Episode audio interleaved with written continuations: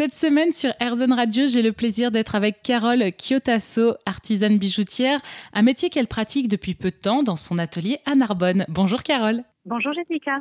Merci d'avoir accepté de nous accorder cette interview.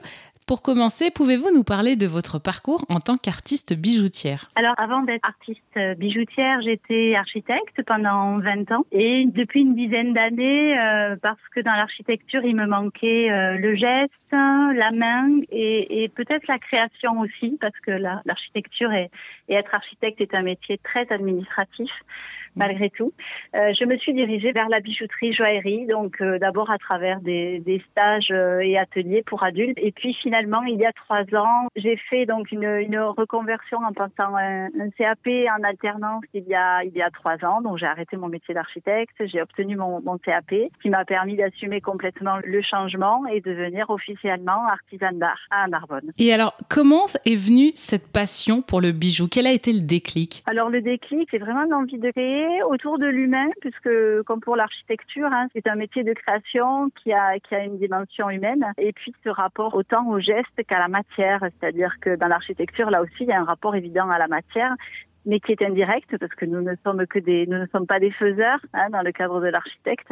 Alors que là, dans le cadre du bijoutier, on est réellement faiseur et on a un, un contact direct avec la matière. Et quand on a le, la chance d'approcher l'or, qui est ma matière de prédilection et que mmh. j'utilise euh, exclusivement dans mon atelier, alors là, ça prend encore plus son sens parce que l'or est une matière, euh, alors elle, elle, est noble, mais parce qu'elle a, elle a des caractéristiques euh, exceptionnelles, nous permet d'avoir un travail euh, sur une matière qui est très plaisante. Aujourd'hui, vous avez fait une reconversion à travers ce nouveau métier. Qu'est-ce qui vous plaît le plus euh, dans votre quotidien à travers ce travail Alors, c'est un métier qui est très vaste, hein, malgré tout. C'est-à-dire que c'est un métier d'abord évidemment créatif. Je me régale à dessiner. Je dessine énormément. Alors, je dessine jamais un bijou. Je dessine euh, des motifs. Je, dessine des objets ou des, des inspirations. Et de là, donc, j'arrive à, naturellement à me dire, mais pourquoi ce motif ne deviendrait pas un bijou? Comment on peut arriver à le porter? C'est un des moments quand même euh, importants et que, que j'affectionne dans mon métier euh, mon métier d'aujourd'hui.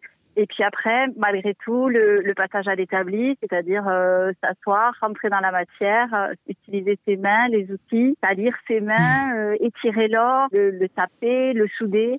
C'est assez incroyable en fait de le, de, de, le faire et de le, et de le voir et de le vivre. Donc c'est euh, intéressant. Enfin, moi, en tout cas, c'est dans, dans, ces deux, dans ces deux moments où je me révèle. Ben, c'est un peu le cas. Vous dites euh, sur votre site internet, je vous cite, ce changement de parcours, c'est un moyen de renouer avec un objectif de vie qui vous est cher. Vous dites offrir le beau et le bien. Ça veut dire quoi pour vous? Alors, le beau, c'est-à-dire que vraiment dans l'objectif initial du dessin, c'est comment arriver à avoir un dessin harmonieux dans ses formes et qu'on puisse, le qualifier de beau. Alors, pour moi, le beau est une valeur euh, universelle hein, et, qui, pour, le, pour laquelle on va être tous d'accord hein, comme quand on se promène dans une vieille ville ou à, ou à Paris ou autre, où on va dire c'est beau, là on va être tous d'accord.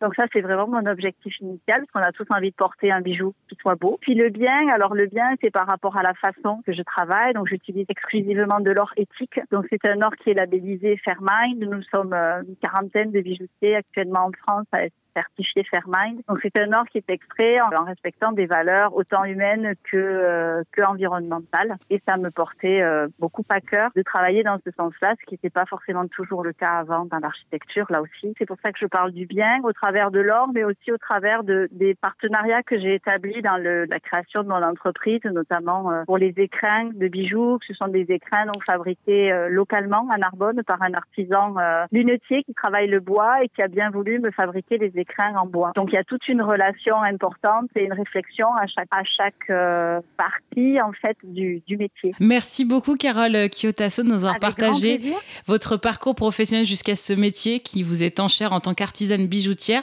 Je rappelle que votre atelier est à Narbonne et nous on mettra toutes les informations si vous souhaitez découvrir les bijoux de Carole sur erzen.fr.